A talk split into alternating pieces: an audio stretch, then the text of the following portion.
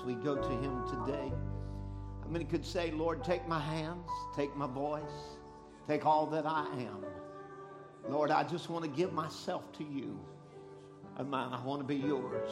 I want to be, I want to be your son, your daughter. I want to be accounted one of yours. Father, we're your children today.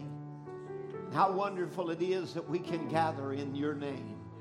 For you said, where we gather in your name, there I will be in the midst. And we thank you for that great promise today of your presence. We're just asking, Lord, that you'll speak to hearts and you'll reveal yourself to us in a wonderful way. You'll just come, Lord, on the scene for your children. You'll dissolve every doubt and answer every question.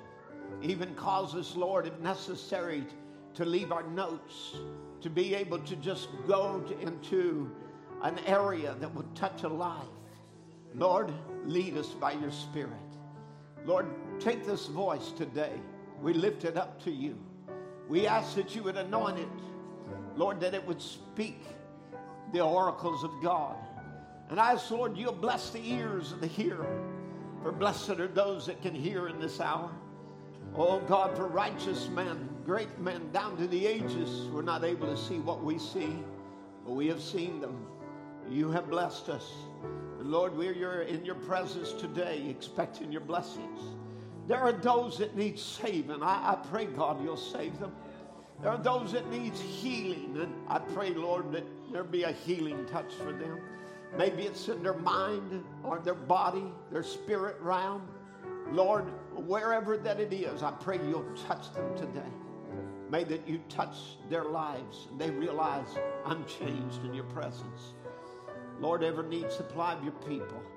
We give this service to you and ask for your blessings upon it. In Jesus' name, amen. Amen. God bless you. Good to be in the house of the Lord this morning, and we're thankful for his grace to us and his love and mercy. Amen. Thankful to see each one that has gathered with us today and all the different family members of Brother Teddy, Sister Amanda. We see here, we're just happy to have you. I see my sister in law back there, Sister Elizabeth Pruitt. God bless you. Amen. Good to have you in the service today. And every other person that is here, well, we're just happy that you're here. Amen. The scripture said, or the song said, we come from the east and the west. We come from lands afar. And certainly today, as I look over the congregation and just see the different ones that have come from different areas um, to be in this service today, well, it's such a it's such a blessing to gather together. Amen. Love that today, Brother Gary, with your little exhortation and uh, words today. We're happy to have y'all back home and well, you, you need to come home because I'm leaving. so, uh, God willing, uh, Brother Timothy and our families, and then, of course, I will, will be uh, leaving today, going to um, uh, Dallas and flying out from there to Washington State, Seattle, be up in that area for about 10 days. So, you uh, be in prayer for us. We'll take your greetings to the church there at Cloverdale. And um, so we pray that God will just move in a mighty way in those meetings there. Amen. We're not going for just a vacation. We're going there for a, to try to, to deal with the hearts of God's children. Amen. There's many needs. Many sheep have I, Jesus said, that are not of this fold. And so even we can say the same. Amen. But anyway, while we're here today, let's put everything we got into this service. Amen. How many's ready to do that? You're just going to give your all, your everything. You're going to just, you know, lock in to the Word of God. Let Him change your life. Amen. Let the Word change you. As we, this is a scripture. Actually, Paul taught it that way. He said, We look into the Word of God as if it were a mirror, and we are changed from glory unto glory. And that's what we want to do today is just go up another glory with God. And I believe He'll do that. Titus chapter 2, verse 11 is where we will read today, and we'll look into the promises of the Scripture. Um, We will read from verse 11 For the grace of God that bringeth salvation hath appeared to all men, teaching us that denying ungodliness and worldly lust, we should live soberly, righteously, and godly in this present world, looking for that blessed hope and the glorious appearing of the great God and our Savior, Jesus Christ. Amen. God bless you. You can be seated. Amen. What a wonderful God we serve today. We're going to be speaking today on the blessed hope of his glorious appearing. And we certainly hold that hope real deep within our hearts today as we look around and see the world that is falling apart and um, we see sin on every hand, yet at the same time, we can have our eye on the glorious hope of his glorious appearing, or his blessed hope of this glorious appearing. Now, um, I just um, was marveled as Brother Branham would talk about the great appearing of the Lord and the coming of Jesus. And he referred to an article that he had read.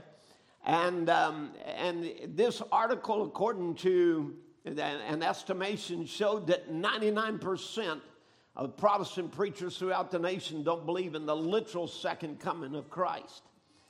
And then he went on to say 87% did not believe or denied the virgin birth.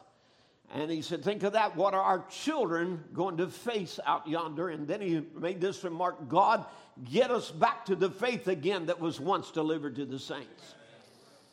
Now, even today, there are many, and, and watch my opening comments because we're just laying the background for some things we're going into very, very, um, that are very great depths in the Word.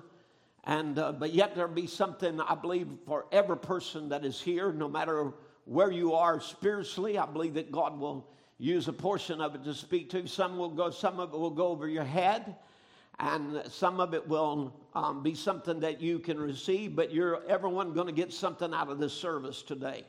So just be waiting for your portion. But too many have marginalized and trivialized and so treat the actual physical return of Jesus as something that is just insignificant or maybe unimportant until we even got message people who don't believe in the literal coming of Jesus Christ. And again, I echo these words God, get us back to the faith again that was once delivered to the saints. Bring us back to that glorious hope of His appearing. I even was I heard one preacher who, who claims to follow the message actually uh, spoke blasphemous of his coming by saying, waiting to meet the Lord in the air is a Pentecostal pack of lies. What an awful thing for a gospel minister to say. I just want to say again, it's not a pack of lies. It is the hope and the expectation of every true believer. And these are only scoffers who are part of uh, the coming because they have to be here. As the Bible said, there will be scoffers in the last days, and they will marginalize and make trivial the rapture, and so treat the actual physical return of Jesus as something that's really not important or insignificant. And I just don't think we can preach on it too much. I think one time even Brother Branham was told, said, You scare the people talking about the Lord and his soon return. And he said, Why? That ought to be the most glorious thing we can talk about is the coming of Jesus Christ. Now, I've shared this quote in the last three services because it has just so stood out to me, and I want to bring it out again today. And it's something that Brother Branham said in the sixth seal. And this is in reference to the bride's going away. And he said, We realize we have just a short time, and the church might go at any time. And I say, How much nearer is it now? The lamb might at any time leave the sanctuary up there or the throne of sacrifice and come forth from the throne of God where the sacrifice laid, and then it's over. There's no more hopes for the world. She's finished. She goes into frustrations. and great spasms of earthquakes and great shakings like it was at the resurrection. And as Christ rose from the grave, when the saints rise, the same thing will take place. Lord, it could be any minute. how many feels that way? I tell you that that's where it ought to be. Is that, you know we have a constant expectation for the coming of the Lord. Now there are a number of things that happens in this end time process. One thing that we're looking for next is the resurrection of the dead in Christ. And they will appear to us, as even spoke of in Matthew, where that many of the saints arose and appeared to many in that resurrection. We're expecting the same thing to happen in this resurrection. And so, when the resurrection of the saints take place, there are many things that will happen. There, uh, number one, the, the living will be changed. Those of us that, as the Bible said, are alive and remain, when we see our loved ones, in just a moment or two, we'll be changed to be like them. And then, two, we will find that Christ will leave the sanctuary throne where he has reigned as mediator and intercessor for the seven church ages. And as he rises from the throne, he will take his redeemed and he will meet them in the air. Now, this this, of course, will change him from his role of kinsman redeemer to kinsman avenger. And his wrath then will be unleashed upon Satan's kingdom. And at the same time of Jesus' physical descending, Satan, uh, the accuser of the brethren, is cast out of heaven, according to Revelation 12. And as he falls, the bride of Christ from all the seven ages of sins and when, it, when that happens, there's no more need for an intercessor. His only claim um, that he has, or that Satan has on us right now, is our body. And once our body is changed, Satan will now have no more right to our body anymore. Right now, he has a right to your mind. He can put thoughts and evil thoughts and everything into your mind. Right now, he has a right to your body. He can bring sickness and even death upon it. But the moment we're changed, there'll not be another evil thought. Amen. There'll not be another sickness in our bodies. The moment we're changed, our bodies will be glorified and it'll be a total different state than what you're in this morning. Amen. Now, you see, he will have no longer then a claim to our body. We will no longer be tempted. We'll no longer be tried. We won't be accused or tormented. It will be his time to be tormented. And the, the Lamb, the Bible teaches us, will torment his kingdom.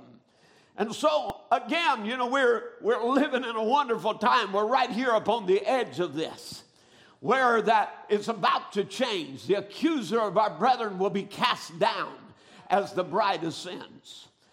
And so everything will be finished for the Gentile church when the bride is taken from the earth. And that's when the church ages will cease. That's when the light of the, the seven uh, golden candlesticks will cease to shine, as spoke of in Revelation 1, 2, and 3. And, and so, as um, Brother Branham kind of summarizes it in question answer 64, he says, The Spirit leaves the earth. He that's filthy is filthy still. He that's righteous is righteous still. He that is holy, holy still. Of course, he's quoting the scripture in Revelation. In other words, the sanctuary becomes smoky, where the attorney stands to plead the case. And Christ leaves the sanctuary, and his mediatorial days is over with. And when this happens, this happens, the wrath of the Lamb begins with the sixth seal being open. And and it opens with an earthquake and many awful things that are happening upon the earth. We'll read about it later in the sermon. But nevertheless, the sixth seal of judgment is opened upon the earth the moment after the bride leaves. For as the bride is resurrection and we are changed, the Bible said there will be a greater earthquake. So, what an hour that we are looking for. I mean, it's a great moment of expectation. And the sixth seal, as I quoted to you, the Lamb might at any time come from the sanctuary up there or the throne of sacrifice come from the throne of God where the sacrifice is laid, and then it's over. There's no more hopes for the world, it's finished. Then she goes into frustrations, great spasms of earthquakes, great shaking like it was at the resurrection. I'd like us to look into Second Thessalonians 1 and 4 because we're going to learn a, a little bit about the wrath of the Lamb. Because as the bride goes up, he changes in his role from kinsman redeemer for the Gentiles to kinsman avenger. And as a kinsman in the Bible, in the, under the Old Testament law, that when, when you did something to a person's kinfolk, there was a near kinsman who, who had, he, he must by, by honor, by honor, he must go and avenge the wrong that was done to his kinfolks. Are you with me? Now, this is very important to understand because you see, this is Jesus. He, he was showing it in the Old Testament law that he's not only our kinsman redeemer to pay sin's debt that we could not pay, because that's what a kinsman redeemer would do. If a man fell into debt, into hard times, his nearest kinsman would buy him out of his debt. And the same thing would happen if, if he was injured or harmed or hurt. It would be an eye for an eye, a tooth for a tooth. If, if he was killed, the nearest of kin it was his honor. It was, uh, it, it was an honorable thing for him. It was it, to, to not do so would be a dishonor he must chase down the one that harmed his kin, kindred and, and pay back to them the wrong that had been done to his kinfolk. Now, I want you to understand this is all portraying what Jesus is going to do because the world is about to see him change from the great Savior to the great Avenger. Amen. Now, I'd like you to look in Second Thessalonians 1 and 4 with me, and we're going to show you this in the scripture. And I'm going to try to preach these things today, but it could be a real Bible lesson and a Bible, Bible teaching. But in uh, 2 Thessalonians 1 and 4, so that we ourselves glory in you in the churches of God for your patience and faith in your persecutions and tribulations that you endure, which is a manifest token of the righteous judgment of God so he said, the, the things they're doing to you is a manifest token or a sign they're going to get it.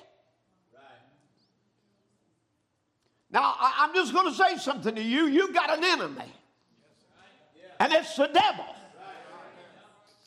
And he ain't going to get by with nothing.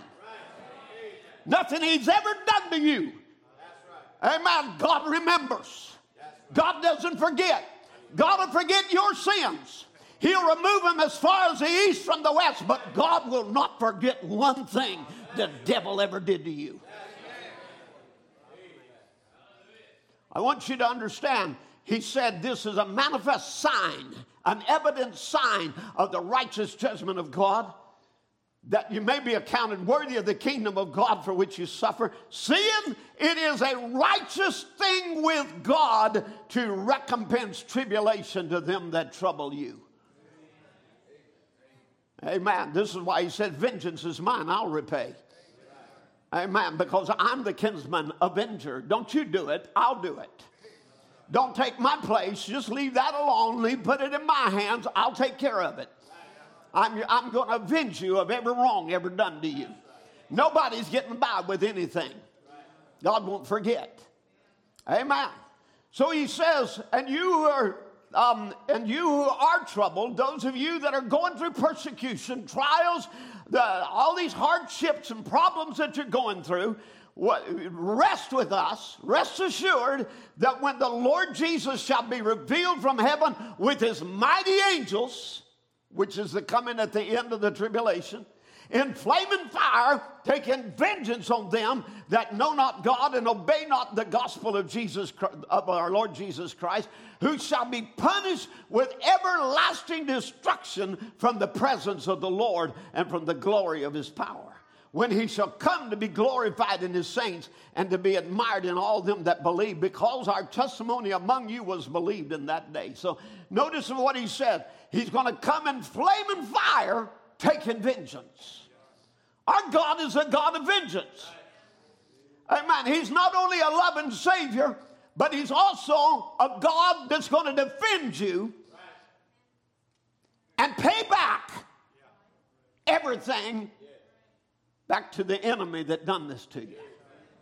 I want you to know this is why Brother Branham would say when Satan gets after one of God's little ones, he's got Jesus Christ on his hands. Amen. Now, as you know, the sixth seal of judgment, it opens with the earthquake. And the tribulation will begin at the resurrection of the New Testament saints. This will finish the Gentile dispensation. And then God will pour out his wrath upon a sinful world and as I said, this is all a part of his kinsman work. It's actually all a part of his work as a lamb. The lamb would symbolize his kinsmanship, that where God became kin to you and became your sacrifice. And so this is a part of his kinsman work as he takes vengeance upon the world. Now, the throne of God is spoken as the Father's throne, and it was ruled by the eternal Spirit uh, Himself. And when man sinned, man needed an advocate. And so God became kinfolk to man. Now, notice in order to be our Redeemer, He would have to become kinfolk.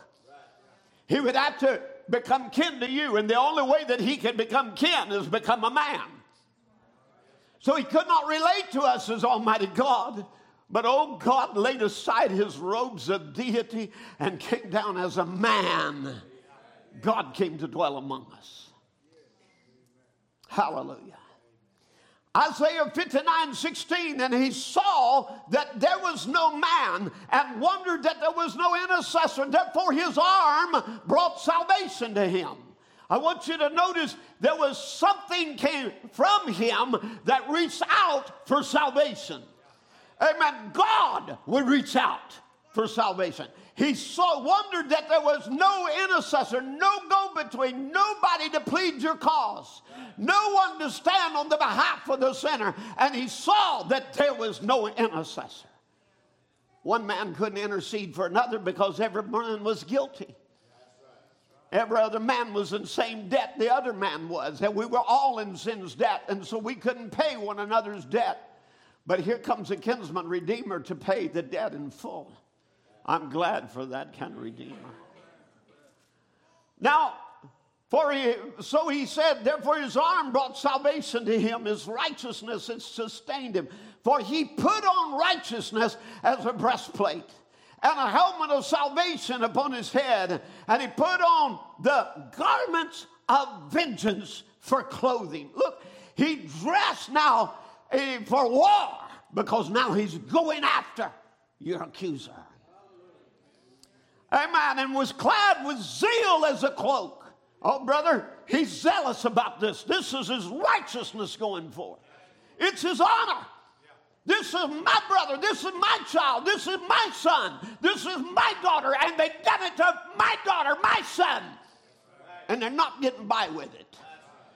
Amen. The enemy has done this, thrown him into debt, thrown him into sin, thrown him into horrible things, made him do every kind of thing in the world. Are you with me? Amen. But they're not getting by with anything. Satan nor all his demons will not get by with one thing he will pay recompense. Amen. And according to their deeds, according he will repay for fury to his adversary, recompense to his enemies, to the islands, he will pay recompense. So God gets very personal here. He said, I looked and I saw man didn't have an intercessor, so I became his intercessor. And in order to become an intercessor, my arm would reach down to earth there I would come as a man in power, in deity, yet as a man for the purpose of redemption. Now, for his arm to bring salvation and him to become intercessor, he would have to take on flesh. As intercessor, he would take on human battles and fight for mankind and would put on the garments of vengeance. I want you to realize in the scripture when he says, Unto us a son was, is born, unto us a child is, will be given, and his name shall be called Wonderful, Counselor, the Mighty God. That word mighty God means a mighty warrior. That God would become as a warrior to take on human battles, to fight your battles on your behalf, to overcome sin, death, hell, and the grave, and to bring you back into eternal life again where man fell from at the beginning. I say, what a great plan God has in store. Amen. Now, Jesus would become God's mercy to fallen man. He would provide a covering for our sins. But there was a time, or there's coming a time, that he will no longer intercede on the behalf of the sins of man.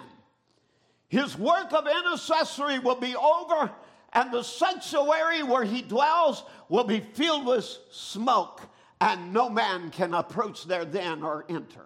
We're going to read about this in the scripture here in a moment. Now, because you may wonder, where is this in the Bible? That the sanctuary becomes smoky and becomes a judgment seat instead of a mercy seat because we have already seen it in the scripture. Thessalonians said it's a righteous thing with God to recompense tribulation. And let me tell you, tribulation's coming upon this earth.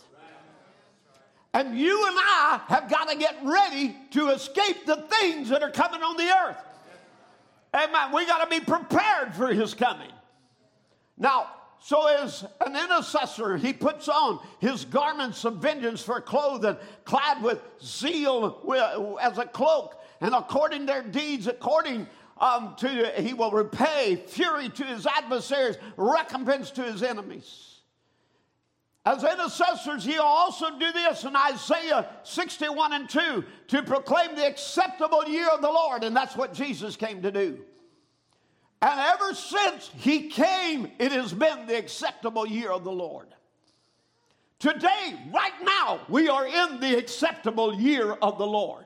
It is still while the Lord is accepting, forgiving, interceding, pleading on our behalf. Amen. But I want you to notice he's not only going to proclaim that, but he's also going to proclaim a day of vengeance. So the same one that proclaimed mercy is the same one that's going to bring an end to mercy. And when he does, he's going to bring vengeance. Amen. Now, he will leave the sanctuary, which is now, and, and what is now a mercy seat, and that is because of his sacrifice. And then, when he leaves it, it will become a judgment seat. Now, I'd like you to see here in Revelation chapter 15 and verse 5, and we're going to see this as John saw it. And he said, After this I looked, and behold, the temple of the tabernacle of the testimony in heaven was open. Now, that's a little hard for us to fully comprehend everything that's being said there. But let me just read you another translation. After this, I looked, and behold, the inner sanctuary of the heavenly tabernacle of testimony testimony, the holiest of holies was open before my eyes. So there is a realm where God dwells. It's the highest realm of heaven. Remember, everything's beneath him, not above him. He is above all else. So he reigns in the heavens. In the holiest of holies and the holiest of holies in the Old Testament was the third realm of the, the tent of meeting. And it would be the place where there, as you know, the outer court, the inner court, and the most holy. And, the, and so this, he looks and he sees, he sees the holiest of holies, which is the inner sanctuary of, of, the, of the heavenly tabernacle of testimony. Now, verse 6 and seven angels came out of the temple having seven plagues, clothed in pure and white linen, having their breasts girded with golden girdles. In other words, there was a, a, a, a sash, a golden sash around their chest. And verse 7 says, And one of the four beasts, now these are one of the four living creatures the lion, the ox, the man, and the eagle. One of them gave each of the seven angels a golden bowl full of the wrath, or golden vial. That's a bowl full of the wrath of God who lives forever and ever. So I want you just to see this. Here is stored up judgments, bowls of judgments waiting to be poured out. Now, you see, they, they, they had to be there because God don't forget. Amen. Come on now. He, he's going to repay. We have been through the scriptures on that. God's going to pay back. Give recompense to those that troubled you. Somebody help me preach. Amen. So now again, these seven vials or seven bowls, seven vessels that are full of the wrath of God. One for every church age.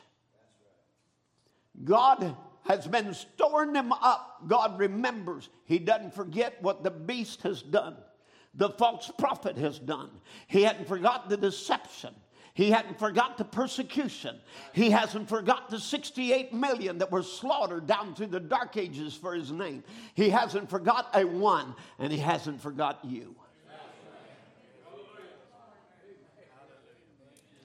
And he stored up judgments, only waiting for you to leave from here for him to pour it out. He's not going to pour out judgment as long as you're here. But once he takes his bride home and gets her safely out of the way, he's going to pour it out. So he stored it up. Now, as we look in this, we were going to see the temple was filled with smoke from the glory of God and from his power, and no man was able to enter into the temple till the seven plagues of the seven angels were fulfilled. Now, notice this as we look at this no man could approach the holiest of holies until the seven plagues of the seven angels are fulfilled. You know why? Is because the kinsman has, the sacrifice has left the altar. And there's no atonement. Now, right now, you and I have access to the throne of grace. Amen. Your prayer, amen, can take you right into God's presence. You can go past angels, past saints, past angels, and go into the very presence of God and get your need heard. Because you've got an advocate there. You've got somebody there that'll hear what you say. And he understands you as a man understands you, not as some distant God or some spirit that never knew what it was to be a man. This is why he sits there as a man. And he wants you to see and picture him as you're coming to a man, Christ Jesus, somebody who understands you. Aren't you glad to know a God who understands? This God wants you to know He understands what you're going through. That you can come to Him in your time of need and He feels for you. He hurts with you. Amen. He understands what a human goes through. He remembers your humanity. He knows how you're tempted. He knows about your trial. He knows how you've been persecuted or, or what the devil has done to you or all the horrible things that he's come against. Jesus knows and he understands. Amen. Now, but when this happens, and this scene right here, if you get that scripture back up, when this happens, there is no more mercy. He's going to pour out his vengeance. And there will be no one able to approach because it's no longer a throne of grace, but it's now a throne of judgment. These plagues are poured out in the great tribulation ahead. This will begin to happen as soon as the bride goes up, as soon as she's raptured, as soon as she leaves them here.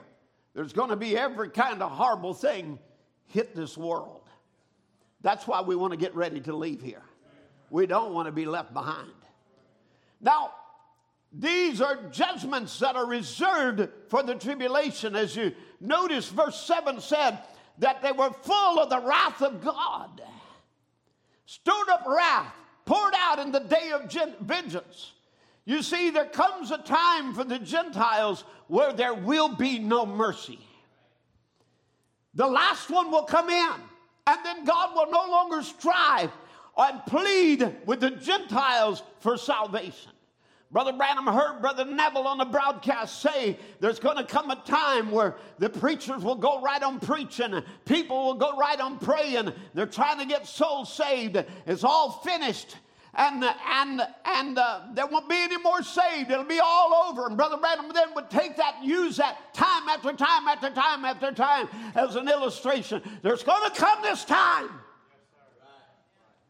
Amen. That God will take his bride home. And then the world will right, go right on preaching about him, talking about him, have services, everything, but there'll be no mercy, no forgiveness, no grace. Not another saved. Everybody's locked into the condition that they were the moment the rapture took place. Those that are holy are holy still, those filthy, filthy still, those righteous, righteous still and they're trapped in that condition. No way out of it. Now, it happened this way for the Jews. Those of you that'll be watching some of our podcasts and, and um, future mission things that we do, that we release on Facebook and other media, you'll be seeing us talking about this in and some weeks to come as I felt led to bring this part out to, for, for our listeners there. But for you this morning, we're just going to bring it here. Let's go to Matthew chapter 23 23. Remember, God would work with the Jews, plead with the Jews. He would, he would choose Israel as a nation. He would send the prophets and scribes and all of these men. He would do it over and over and over again until the Bible said there was no remedy. And the same thing is going to happen with the Gentiles. There's going to be the, the last time a real gospel preacher will preach a sermon. There'll be the last invitation given. There'll be the last opportunity.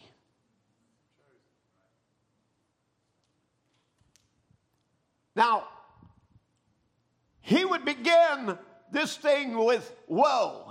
And over and over, whoa, whoa, whoa, whoa, As he would talk to the religious world of that day, the Pharisees, the Sadducees, the men, the righteous men, the, the, the, the, denominational world. And he would say, Woe, woe unto you, scribes and Pharisees. And he'd call them hypocrites. Now, hypocrites didn't mean what a hypocrite meant to us today. In that day, a hypocrite was a name for an actor all actors were hypocrites. That was the Greek name for being an actor. They were just, you know, they, they wasn't real, they were just putting on a play. Today we use the word hypocrite to represent every, every person who isn't living right and claiming the gospel of Jesus Christ. They are actors, pretenders. We don't want to be a pretender, we want to be real. Amen. How many say today, God, make me real? That ought to be our prayer. He would go down to and, and say in verse 24, You blind guides would strain at a gnat and swallow a camel. In other words, you strain out a gnat and at the same time swallow something great big down. I mean, you know, you know they, they, were, they were not rightly dividing the word of truth. Verse 25, he would say that you may clean the outside of the cup and the, the platter, but within you know, you on the outside you look good. You know, you got beautiful buildings and great structures and, and everything else, but inside, inside you are you're full of extortion and excess. Now, these are the words of Jesus as he brought an indictment against the religious. These were not, these were not bad people, these were what we call religious people. These were upstanding citizens of their day, but he's bringing an indictment against them because they don't recognize their day and hour and their visitation. Now, then, as we look at verse 27, he likens them to white sepulchres. In other words, they're like graves. They're polished on the outside, these big tombs, polished on the outside, and on the outside, you know, appear beautiful outward, but are full of dead men's bones and uncleanness. Look at him as he indicts them. And he, and he brings them down to verse 30 and says, in verse 30, they said, If we had been in the days of our fathers, we've not been partakers of them in the blood of the prophets. Wherefore you're witnesses unto yourself, you're children of them that killed the prophets. And he said, Fill ye up then the measure of your fathers, you serpents. Well, do you really want Jesus for a pastor? Huh? You really want Jesus for a pastor? I mean, this, this is not politically correct at all. Amen. He's coming right out and he says, You serpents, you offspring or generation of vipers, how can you escape the damnation of hell? Then he says, I'm going to send you prophets and wise men and scribes. Some of them you'll kill and crucify, and some of them you'll scourge in your synagogues. You'll persecute them from city to city, that you that upon you, upon this generation, may come all the righteous blood shed upon the earth, from the blood of righteous Abel unto the blood of Zacharias, son of Barachias, uh, whom you slew between the temple and the altar. Remember, it is a righteous thing for God to recompense tribulation. Amen. It's an honor thing. And he said, I, this, I'm going to send these. You're going to reject them. You're going to turn down the gospel. And because of this, I'm going to uh, it's all the blood, uh, the righteous blood upon shed upon the earth. In other words, it's all heaped up. It's all been stored up. Now, Revelation shows us the seven vessels of stored up wrath. But Jesus said, there's been some things waiting for this generation. It's the generation of my coming. It's the generation of my appearing. It's a generation of, of, of the Word becoming flesh and, and revealed. And it's that generation that's gonna, it's all gonna heap up. Everything that happened from Abel all the way down to the last recorded martyr in the book of the in the Old Testament. Everything is going to be required of this generation. It's all going to be poured out upon this people. And so will it be in the tribulation ahead. God has heaped up judgments. Now, verse 36 Verily I say unto you, all these things shall come upon this generation. So he said it's heaped up for this generation. I just want to say the generation that we're living in is heaped up for this generation. Amen. It's laid in store. It's in the Bible.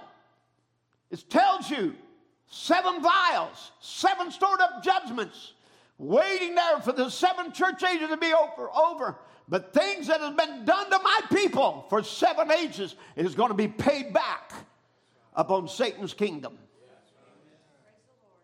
Hallelujah. Yes, praise the Lord.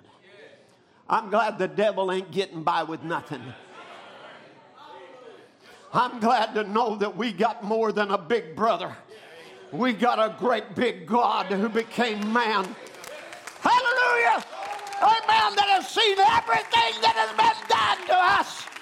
Every trial we went through, every test, every broken home, every hurt little mama, every hurt little daddy, every hurt little child, every one of them, I've seen it all, and I'm not going to forget it. When Satan has his kingdom, look out, Satan. I'm going to pour out wrath, judgments upon your kingdom, upon the seed of the beast and the false prophet. I'll pour it out.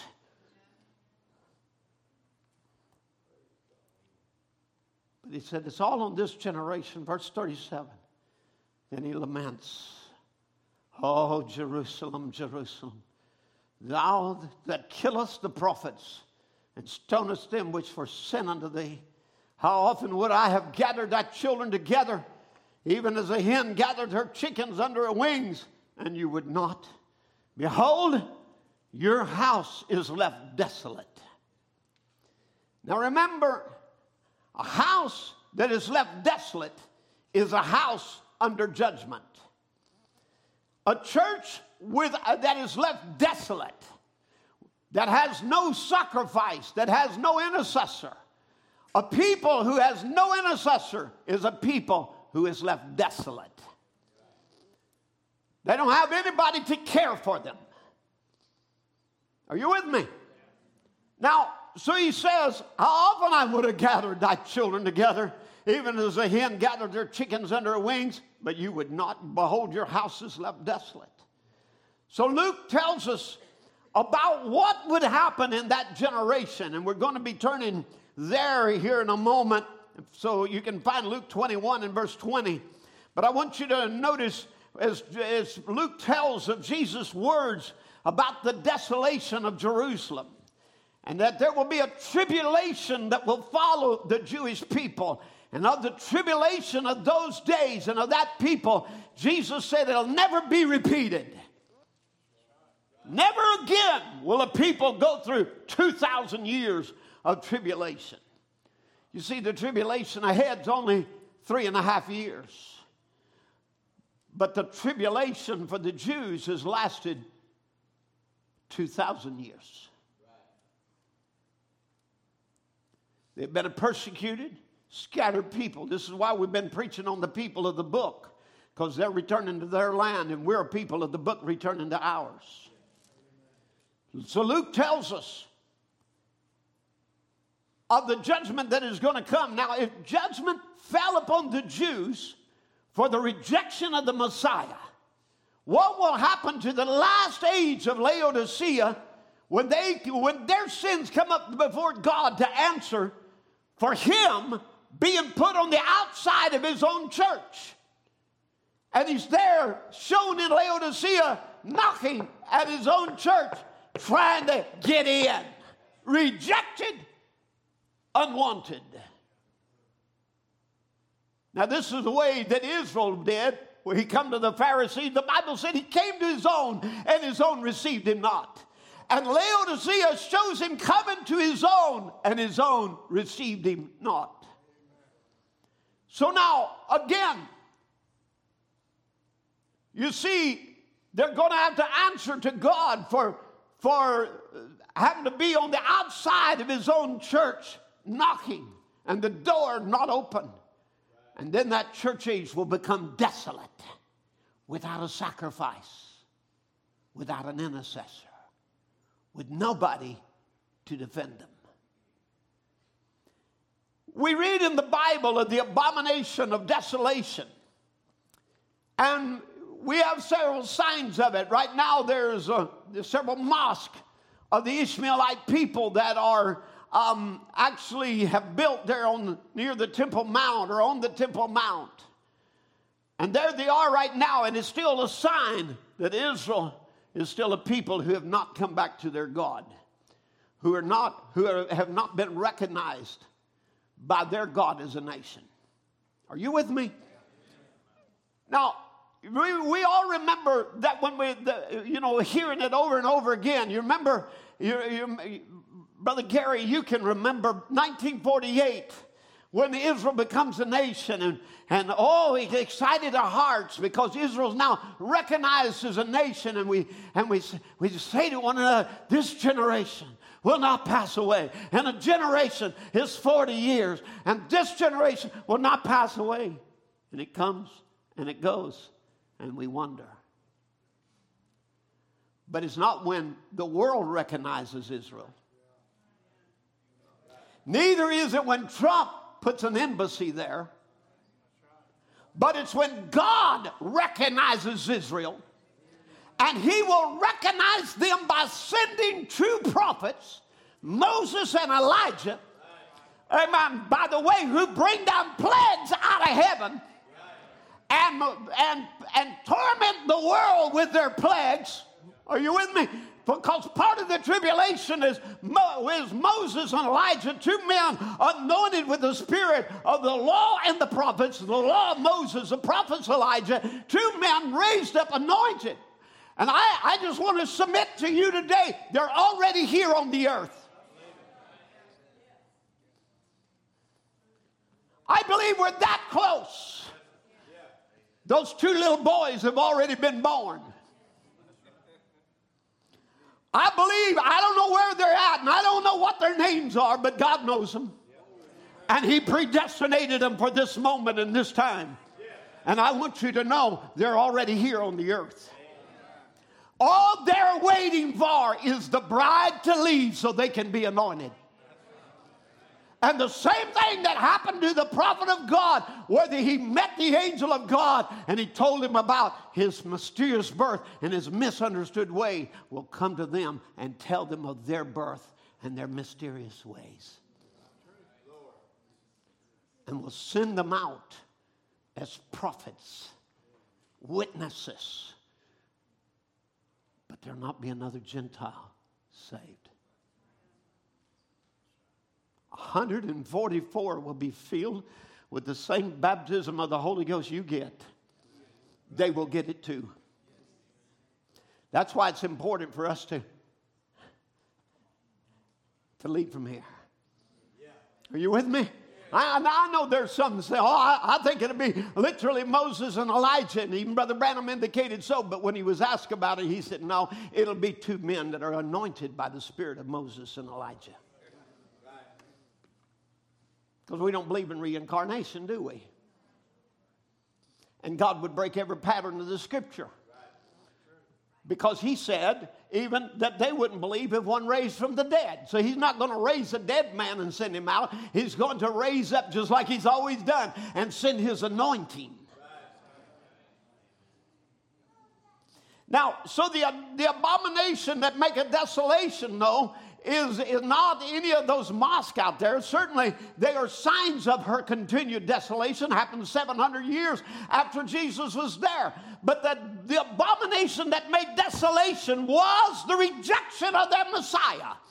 And I want to say to you the abomination that will make the church desolate is a rejection of her Messiah, Jesus Christ. And Jesus said, These are Jesus' words quoted by Luke in Luke 21 20. And when you see Jerusalem compassed with armies, then know that the desolation thereof is nigh. Then let them that are in Judea flee to the mountain. Let them that are in the midst of it depart out. Let them, let not them that are in the countries enter thereunto. For these be the days of vengeance that all things which are written may be fulfilled. This begins the days of vengeance. I'm going to destroy this city. Won't be one stone left upon another. They will be scattered out and dispersed. Why? Why? Because it's a righteous thing with God to recompense tribulation to them that trouble you. Now, verse 23 But woe to them that are with child and to them that give suck in those days, for there shall be great distress in the land, and somebody help me say it wrath upon this people. I'm going to pour out wrath. These are going to be a dispersed, despised people. I'm not going to have any pity on the young, the old, nobody. Whether it be priest or whether it be a king or whatever it is, no mercy. And they shall fall by the edge of the sword and shall be led away captive into all nations, and Jerusalem shall be trodden down of the Gentiles until. Now, wait a minute, it ain't forever. Because God, amen, promises a restoration amen, shall be trodden down to the Gentiles until the times of the Gentiles be fulfilled. And we've come through seven ages. We're right here at the last one. In fact, the matter is, the messenger's already come and gone, and we're on borrowed time.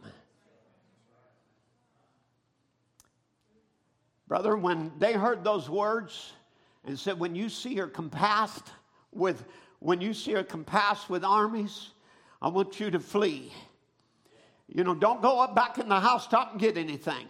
It ain't nothing you got worth worth losing your life over. Amen. Well, you know, if you're there, if you're out there, don't come back in here.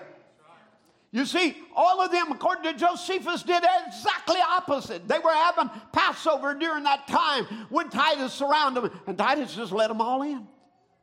And, and, and even more, it was like three million or, or millions more that come into the city during that time, and he wouldn't let them out. And every person that tried to get out, he crucified.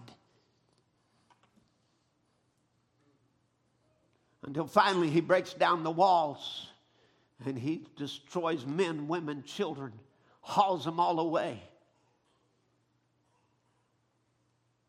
as slaves, sends them out and disperses them all, all over the known world of that day. Because why? They didn't recognize their day of visitation. This is why it's so important to recognize your day and its hour. But now I want to say that's history for the Gentiles or the Jews, but now it's the Gentiles' time. You know, if Jesus is seen in Laodicea on the outside with the Messiah, Christ, the word rejected, then let me just tell you, it's the abomination that makes desolation. Somebody hear me? The rejection of the Messiah today is the sin that will cause the church to be left in her sins. Now, so what does that mean? When we see her compassed about, when we see denominations compassed about with the hordes and the armies of hell and sin, when you see that appearing, flee. Get out of those walls. Get out of those denominations. Get out of those dead churches. Get somewhere there's life. Amen. There's no safety left. There's no mercy left. There's no advocate there.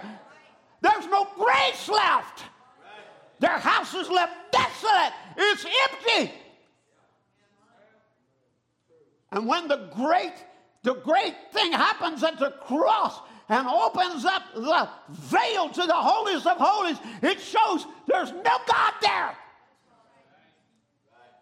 It's empty. It's hollow.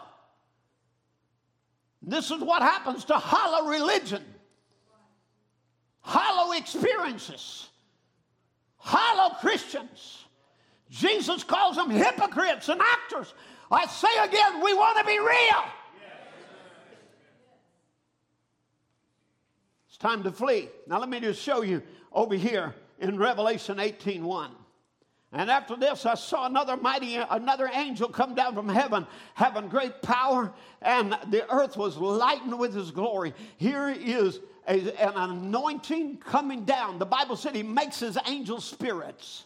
Here he is, the Spirit of the Lord coming down in a prophetic anointing and bringing a message and he cries or shouts with a loud voice or strong voice, saying, Babylon the Great is fallen, is fallen, and has become the habitation of the devils and of, of the hold of every foul spirit and the cage of every unclean and hateful bird. And this is the announcement God makes of the religious system in the last day. Amen. For all nations have drunk of the wine of the wrath of her fornication. And kings of the earth have committed fornication with her. And the merchants of the earth are waxed rich through the abundance of her delicacy. And I heard another voice from heaven. Here, heaven echoes. And when it says, it says, Come out of her, my people, that you be not partakers of her sins, and that you receive not of her plagues. For her sins have reached into heaven, and God remembered her iniquities. And, brother, I want you to know, I, for one, have responded to that call. I heard it say, Come out of her, my people. And I ran for my life. And ain't nothing I left behind worth going to get. And I just want to say, ain't nothing of the world is worth going to get. Don't go back to get nothing. Flee.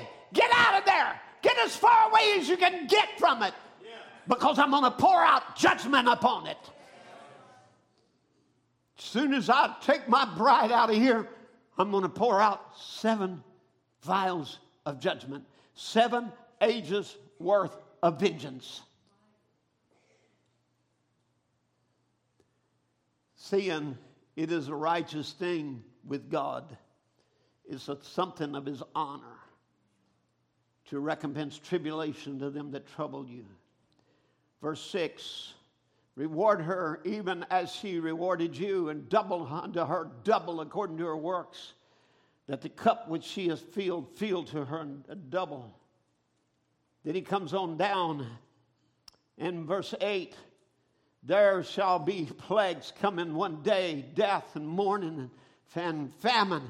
She'll be utterly burned with fire, for strong is the Lord who judges. Verse 20 Rejoice over her, the heavens, and ye holy apostles and prophets, because for God hath avenged you on her. So I want you to notice God remembers.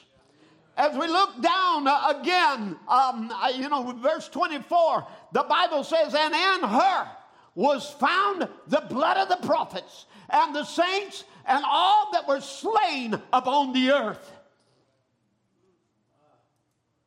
In other words, God didn't forget. When the great Roman church would take and put those dear saints at the chopping block, like Apostle Paul, God didn't forget. He just chalked up a memory of judgment. Amen. When, when, when things happened and Irenaeus was burned with fire.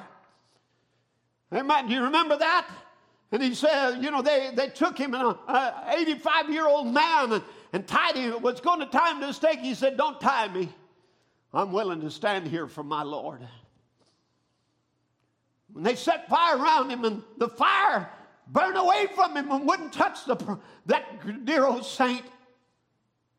So then they run up with a spear, throw it and, and, and speared him there and in his side, and his stomach there, and, and, and it put out the fire. And they said they saw a dove come out of him. As he said, I commend to thee, Lord Jesus, my spirit. And that was Polycarp, but God hasn't forgot.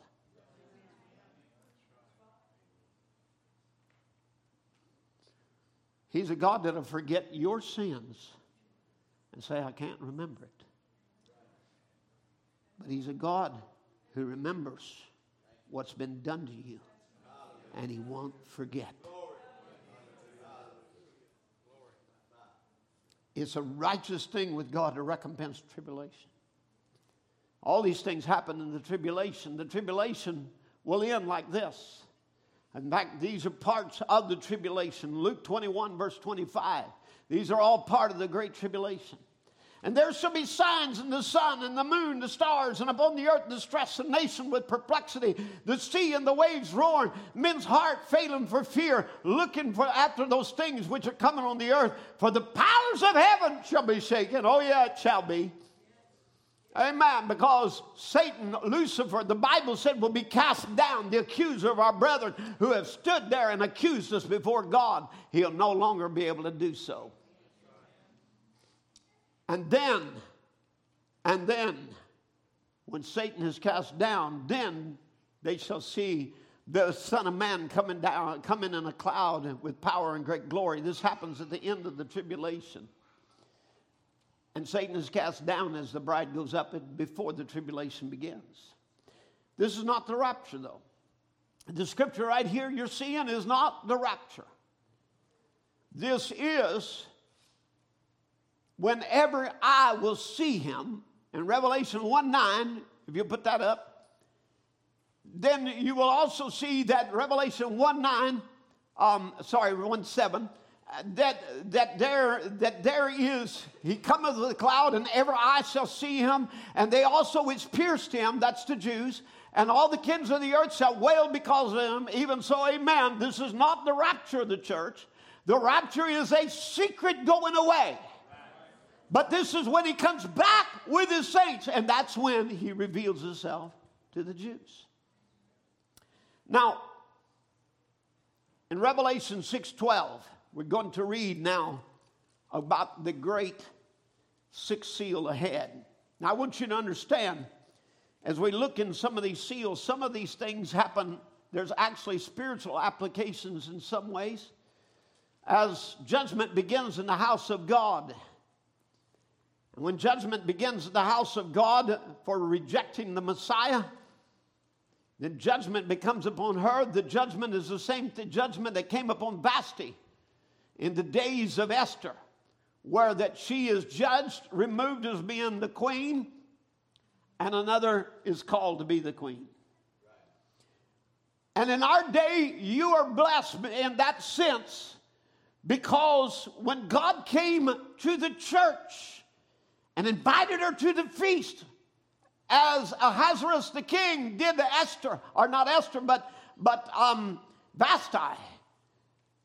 and he invited her, and she was too busy with her own banquets and her own things and would not come.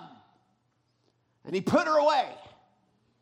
And so God put away the religious systems of this generation. And he sent out a search to find an Esther. Hallelujah. Amen. To find one who would be willing to come and invite the king to a banquet, who would fellowship with him. Are you with me? Amen. And this is what has happened. The same thing has happened. And, and, judgment begins at the house of God. And in doing so, God calls out a bride of people for his namesake. Now look here in Revelation 6:12, and we're going to see the physical application of the sixth seal. And when it opened the sixth seal, lo, there was a great earthquake and the sun became black as the sackcloth of hair, and the moon became as blood. And the stars of the heaven fell to the earth, even as a fig tree casteth her untimely figs when she's shaken of a mighty wind. And the heavens departed as a scroll. Notice there's a there's the, we we read it a while ago. The temple is open. There's something open there, you know, and, and every mountain and island were moved out of their ways, and and the kings of the earth and the great men, the rich, the rich men and, and the chief captains and the mighty men and every bondman, every free man hid themselves in the dens and in the rocks of the mountains and said to the mountains and the rock, Fall on us and hide us from the face of him that sitteth on the throne and from the wrath of the what? Lamb. The meek, lowly lamb comes back as a mighty warrior to throw down every kingdom, to pour out his wrath. Aren't you glad? Aren't you glad, brother, when you get a good look at him, you don't see him in his wrath, but you see him in his mercy? Aren't you glad it's like when Esther was in the Bible? Well, every time when she went in before the king, he held out the scepter and said, Come on in. Amen. Anybody, anybody else would, you know, it could have been judgment upon him, but Esther, every time she come in, it's mercy. Amen. Every time you approach His throne of grace, it's mercy, it's love, it's a welcome. Come on in. What do you want? I'll give you everything, anything you desire, even half the kingdom. In other words, I'll share with you everything I got. You're my wife. You're my chosen. You're my love.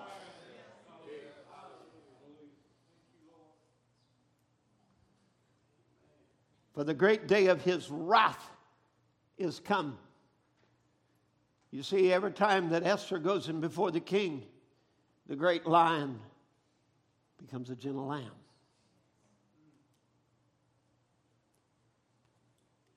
And every time you come before him, the great judge of the world becomes your mercy. For the great day of his wrath has come, who shall be able to stand? Now, something happens in the heavens that brings on the tribulation upon the Gentiles. It's because that Jesus leads the mercy seat. But let me assure you, he won't do that without rapturing his bride first. Amen. For she will escape the things that are coming upon the earth. Now, Jesus would place it in perspective order. He would say in, um, in, in Luke chapter 21, verse 29, he'd say, Behold the fig tree and all the other trees. Now, here he's talking about the end time, and, and he said, Now, but first, there's going to be a restoration.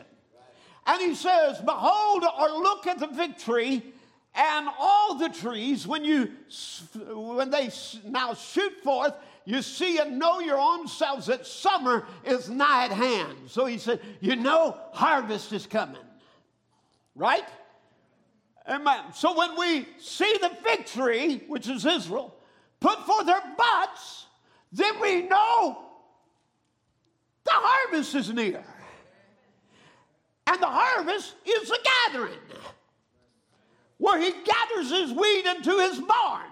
Is somebody with me now?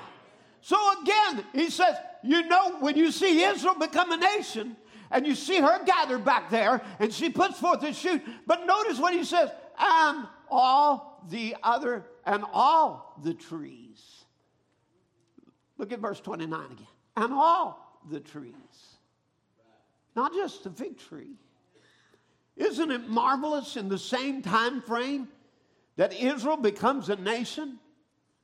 that the angel of God comes to a prophet? Come on, somebody. Amen. And tells him, sends him forth with a message of restoration, showing signs of healing and delivers the Sun of Righteousness rising with healing in his wings. Isn't it amazing? The very moment they're becoming a nation, here's something happening in the spiritual realm with the spiritual Israel, the bride. Isn't it something that not only that, but in 1948, the World Council of Churches formed to gather all of them up together and bundle them in the spirit of ecumenism?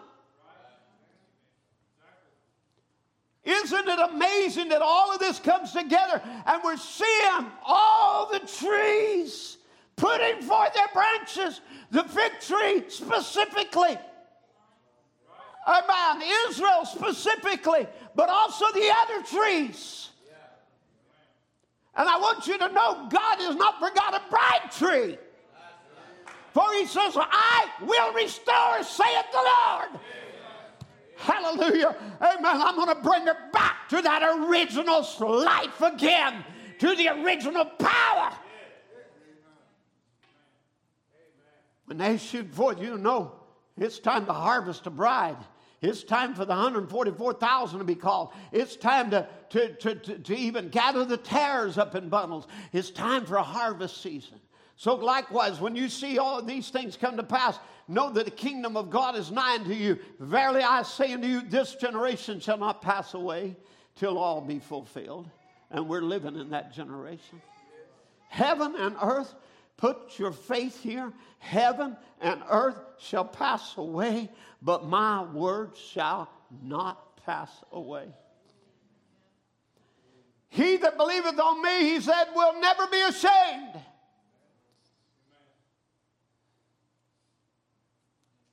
Hallelujah. Now, this compares, of course, to the last church age in verse 34 that's increased with goods and have need of nothing. You can see Laodicea written right all over these scriptures. The last age, right over the scriptures. Notice now, fig tree is putting forth, bride trees being restored, the, the, the tares are being bundled. All of these things are happening. Are you with me? Amen. But now watch Laodicea, he's showing you, he's showing you the sign that you're going to watch out for that is happening in this harvest season. And he says, Take heed to yourself, lest at any time your hearts be overcharged with surfeited and drunkenness, and cares of this life. In other words, of having too much. Is somebody with me? You say, Brother Tim, I, we'll just get rid of everything, become paupers. You'll still be better off than most of the world. Somebody help me preach now. Amen. Listen to me. This is it. He said, Watch out. Watch out. It's going to be a time of Laodicea. Rich and increase increasing goods and have need of nothing, and yet spiritually bereft. Don't you know you're wretched, miserable, poor, blind, and naked? And you're seeking after gold, but buy of me gold. Get true riches from me. You're seeking raiment. You know, we're not, we're not at Walmart no more. We're at Amazon.com. How many Imeldas do we have from the Philippines that's got, you know, 10,000 pairs of shoes? One ain't enough. Two ain't enough. A dozen ain't enough. It's a world that we live in. Everybody wants, wants, wants, wants. Laodicea. Focus on the wrong things. There's nothing, nothing wrong with having a nice car, a nice home, but put your focus on the right things. Take heed to yourself. Watch out, lest at any time you become too busy, overcharged, after too many things, rather than true riches. And drunkenness. Now, that's just not natural drunkenness, but that's just where you got so much, you've drinking so much of this world until you, you just are addled in your thinking and you aren't thinking right. And the drunkenness and the cares of this life. So that that day come upon you unawares, because he tells you why. Because it's coming as a snare.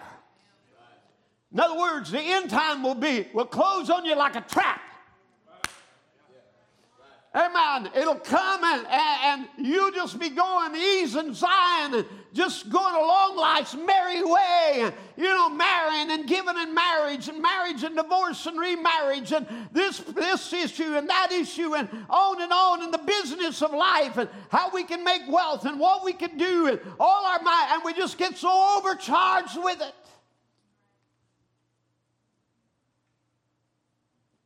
Until what's really important passes us by.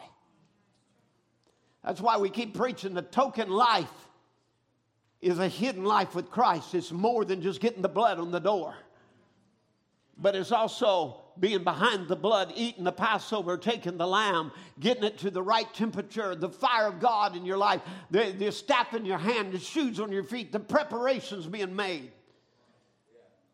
Because he said, Watch therefore and pray always that you may be accounted worthy to escape all these things that shall come upon to pass and to stand before the Son of Man. Pray always that you can escape. Pray always, Lord, let me go in that rapture. That's the escape. Don't let me, let me be left behind. Lord, I'm praying every day. I'm expecting you're coming. I'm living today as if you're coming this moment.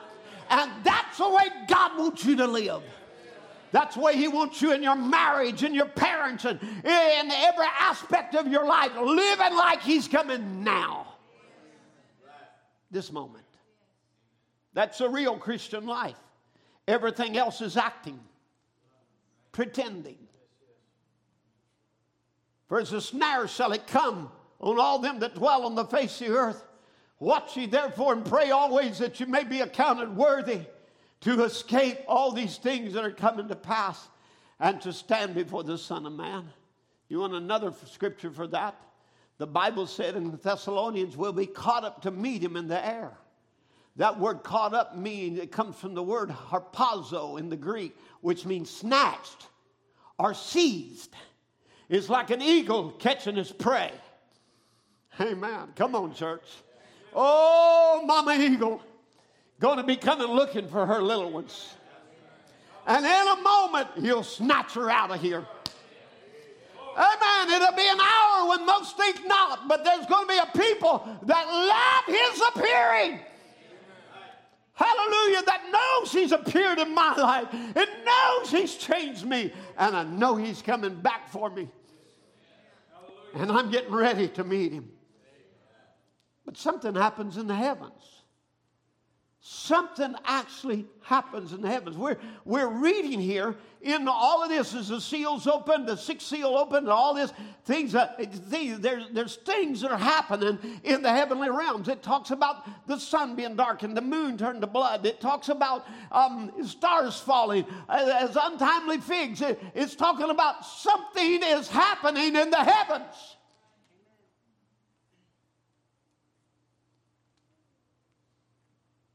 So now we've been talking about what's going to come on the earth.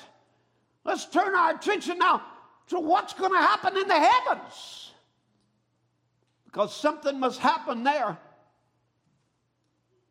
in the heavens. Can I just kind of give you an overview of it first? First, he will leave the sanctuary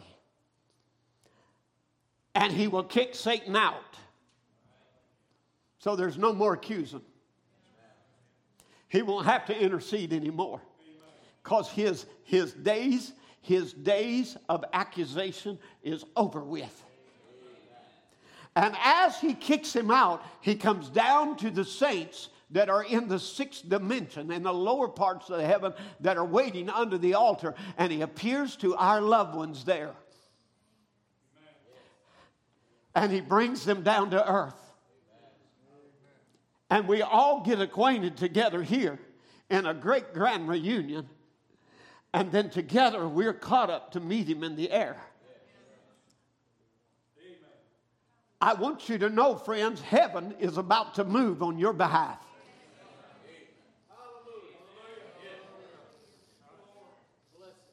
Hallelujah! Heaven is moving. Oh, you ought to know that from seven angels coming out of heaven down to this age to break open the seven seals. You ought to know heaven is moving itself and heaven is expanding itself for redemption purposes to come down to earth to bring to you the mystery of the end time.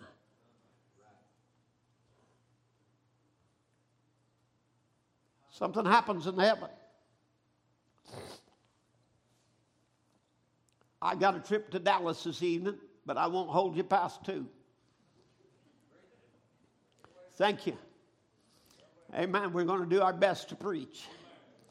Amen. Thank you, Brother James. Brother James made a vow to God when God saved him here in this church, filled him with the Holy Ghost. He had a personal encounter. He said, Never again will just a church service be another church service. Amen. Brother, that's the way it ought to be with us having a new birth. Amen. Every time we come, it's not just going to be another church service. We're going to get in the Spirit. We're going to see God move. We're going to see the power of God poured out. Hallelujah. Because we're not ever going to have just another time we attend church. We're going to see Jesus. How many ready to see Jesus this morning? Amen. Glory to God. Let us see him in his glory. Let us see him as he moves toward the earth. Let us see him in his power. Let us see him now as he changes his role from lamb to lion. And he shows now his, his duty as kinsman avenger.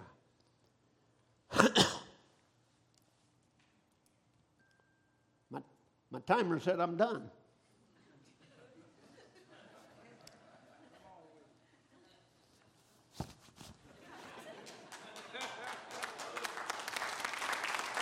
Hallelujah. Amen.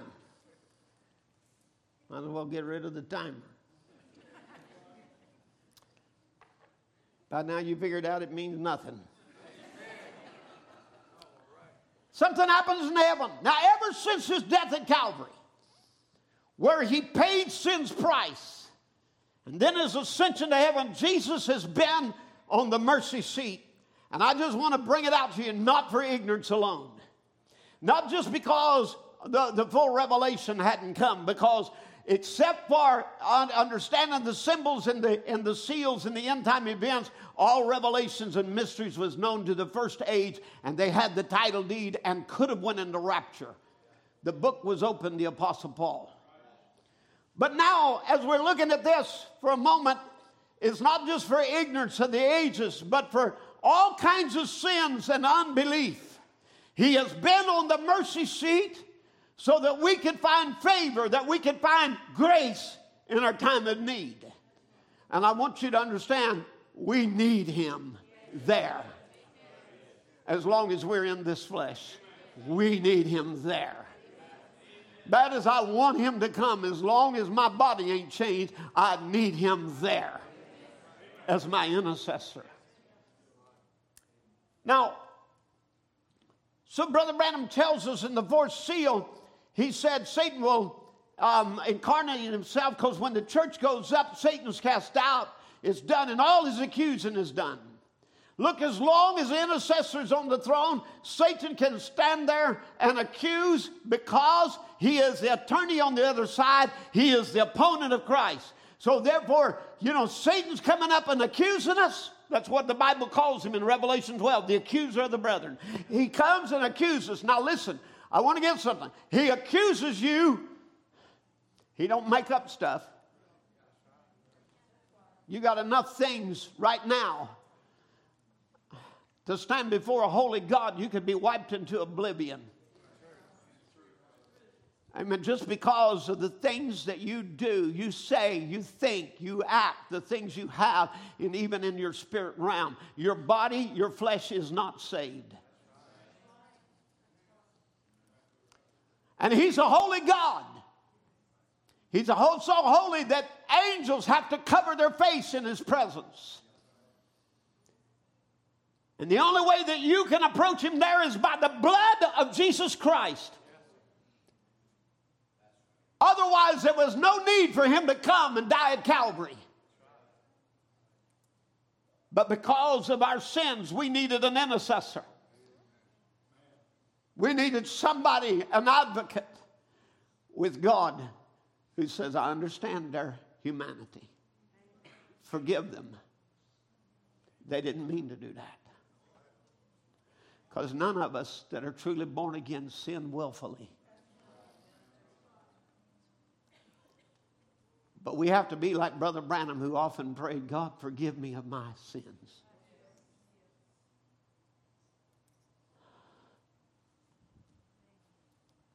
Paul would say, I have to kill the old man daily. I have to crucify that flesh, that flesh of mine anew. But as long as the intercessor's on the throne, Satan can, can stand there and accuse. As long as he's there on the intercessor, Satan can accuse. But he says, He's standing there, the opponent is standing there saying, But wait, Adam fell. Adam done this. I conquered him. I got his wife to believe a lie, and you said he would be damned by it. I got it. So he goes back to the original sin to show everybody born of Adam is in this condition. But here's a mediator standing there, the kinsman redeemer standing there with the blood that can take the vilest sinner's heart and change it. A mediator on the throne. Yes, sir. This is more than just the ignorance of the ages. This is for sin. For the vilest of sinner that can come before him today and say, Jesus, I'm sorry. Forgive me. The fourth seal, he would talk about this Clorox that would, was invented to take away the stain of bleach, the coloring right out of the ink and turn it right back to its original or into some other form, however it's done. Amen. Until it, it all blends there with the water and you can't even see the color of the, of, the, um, of the ink and the bleach. And he says that's what the blood of Jesus Christ does to a true child of God when he confesses that sin and he stands there justified, mercy, goodness. It's even so great till God says, I can't even remember it anymore. He's absolutely my son. Hallelujah. Can you imagine him being able to do that? I can't even remember it no more. He's absolutely my son. Verily, verily, I say unto you, if you say to this mountain, be moved and don't doubt in your heart, but believe what you said, it shall come to pass. You can have what you said. You are a redeemed son. Hallelujah. Amen. Satan has no claim on you. You speak and God backs it up. That's the power that He gives to the church through the blood of the intercessor. But without that blood, you have no power. And when Jesus ascended, He went into the third heavens. This is what Paul would see him said, I went into the third heavens and I saw things that were unspeakable that I can't even talk about. But John would see it in the vision, and he said, I saw the sanctuary open, and I got to look inside. And smoke covered it. No man could enter it until God poured out the vials. Let's talk about the New Testament. The Bible said in Hebrews chapter 9, verse 24, Christ has not entered into the holy places made with hands which are the figures of the true, but into heaven itself, now to appear in the presence of God for us. So now, where is Jesus? Where is he right now? He's appearing in the presence of God for us. And you cannot go in the presence of God without him. Jesus said, I am the way, the truth, and the life, and no one can come to the Father except by me. I am the only approach to God. And as long as we are in the sinful flesh, we need an approach to God. Amen. Now, this is an apostolic doctrine that I believe that we have been restored to. I'd like to see uh, show you what Paul, Peter, and all the apostles believed and preached. First John 2 and 1, let's hear from the apostle John. My little children, these things write unto you that you sin not. And if any man sin, we have an advocate with the Father. Somebody say advocate. Jesus Christ the righteous. Amen. So I, I tell you now, don't practice sin. That's a believer. He doesn't practice sin. He don't willingly go out there, smoke, drink, and commit adultery and just do things wrong. He doesn't do that. All things are passed away, and behold, all things become new. So he doesn't willfully sin. Amen. But he does make mistakes along the journey that he still needs an advocate for. We trip up along the way, traps are set for us, snares come, we stumble, but he's there to pick us up again. He's our helper, not our destroyer.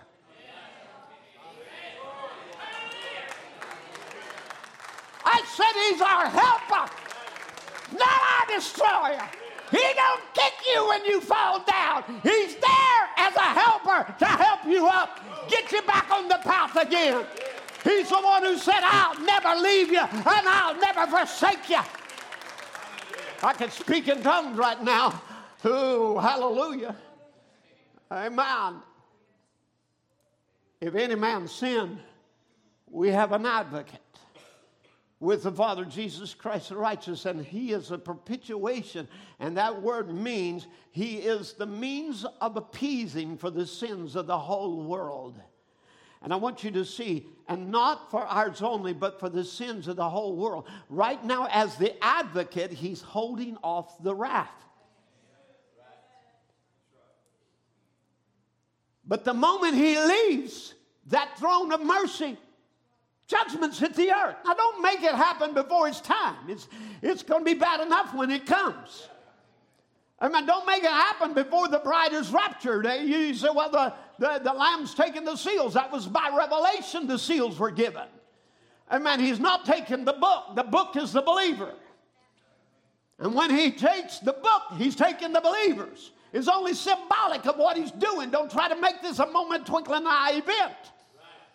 Now, watch this. He said, If any man sin, we have an advocate with the Father, Jesus Christ the righteous, and he is a propitiation for our sins, and not for ours only, but also for the sins of the whole world. And when Brother Branham there was accusing the little, the little woman, you remember the little backslided Methodist girl, or she was an old woman, elderly woman, because she was drinking and carrying on with some uh, men and living the wrong kind of life and the jukebox going. He said, God, won't you wipe this off? And God said, Come over here and stand behind the door. I want to show you something. And he said, I saw the world turning. And he said, I saw a ring of blood going around the world. And as long as we're alive, that blood's between us and judgment. But the moment we die, if we hadn't accepted the atonement, we go beyond the reach of that blood. And there's no mercy. But right now, for the, the mercy, for the world, there is mercy. For the world, there is grace. Right now, the plagues aren't being poured out. We're getting close. We're seeing pre tribulation plagues come. We're seeing diseases come on the earth, antibiotics can't do nothing about. We're seeing we're reaching the end of our knowledge. We're seeing the fire is about to fall. We see a nuclear warfare right around the corner. We see a world that's in turmoil. It's gonna, it's gonna burn. But we're not there yet. We're right there. Close. But he is the propitiation for the sins of the whole world. And Brother Branham would see himself coming up before. He says, Then I looked and he said, I saw things I was doing. I saw my wrongs. And he said, I saw myself crawl up before the throne and said, Every time that my sins would hit him, he would reel and rot and blood would come down his face. You say, Brother Tim, that ain't really the way it is. Well, let me just tell you, that's the way the vision saw him. That's the way God wanted you to think it. I don't know who's got a better thought on it. Amen. You know, he saw his sins hit him, and when he did it, it was like his blood was a bumper. And he'd reel and moan and intercede and pray, Father, forgive him. He didn't know what he was doing. He said, and I crawled up to him and I said, Jesus, did my sins do that to you? And he said, Yes. Oh, God, forgive me. I didn't know I was doing all that to you. Forgive me. He said he took and put his finger in his side, dipped it in blood, and wrote on his deeds of his past sins, and wrote pardoned and threw it behind him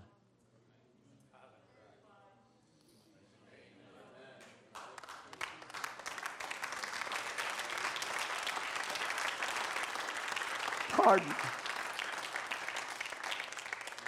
I think it's important that we understand that after Brother Branham preached the seals, one of his first sermons is pardoned.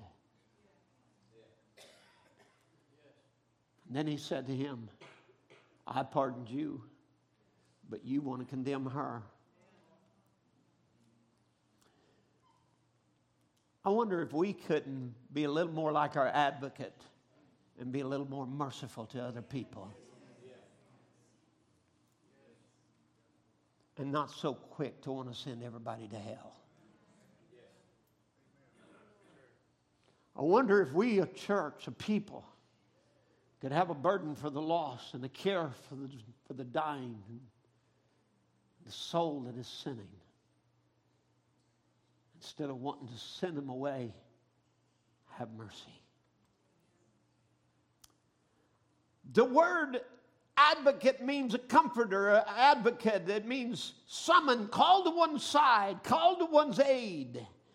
It means someone who will plead the cause for another. It means a legal assistant, an advocate, a pleader, one who pleads the cause with, with one, an intercessor, so Christ in exaltation at God's right hand, pleading with God the Father for the pardon of our sins. So you see, it's a it is, it is that. Now, he says again, this word, this word advocate is translated again in John 14, 16, for Jesus said, I'm going to send you another comforter. I can't abide with you, but I've got to leave. But I'm going to give you the Spirit of the truth, the Holy Ghost, as a comforter. And this is not a second person, this is the very Spirit of Jesus and His work as an advocate flowing from the throne to you. And that's what His Spirit does. It's not a third person of God, it is the person of God coming down from the throne of grace to your life, producing in you an advocate, a helper. So you see, he doesn't leave the throne in a corporal body to come to your need. The Holy Spirit is here to pick you up. So this is why he said, and I will pray the Father, and he will give you another comforter, same word advocate, that he may abide with you forever. I can't abide with you in this form. I've got to go and be the advocate. I'm going into the heavens. If I don't go away, I can't come again. But if I go away, I'll come again and receive you to myself, so that where I am, there you may be also. Are you following me now? So again, he said, I will send you a comforter, an advocate, even the Spirit of truth, whom the world cannot receive because it seeth him not, neither knoweth him. But you know him, for he dwelleth in you and shall, or with you and shall be with you, in you. So now, he said, he's, he's with you now because he's in Jesus. But he's going to come again and extending from the throne of grace will be the Spirit of God right down as a deposit in every believer to help you to do right. To convince you of sin, to tell you when you did wrong. So you can correct it and come for mercy. I'm not going to leave you in their sins. I'm not going to let you continue in your sin. I'm going to send you somebody to help you. Because you can't do it alone. And nobody can live the Christian life without the baptism of the Holy Ghost. This is why it is so important. Nobody, no preacher, no prophet can live this gospel without the Holy Ghost. The only way you'll ever be able to live an overcoming life is by the deposit of the Holy Spirit, whereby it flows from the throne of grace right into your being. That, in other words, you are an extension of that mercy seat.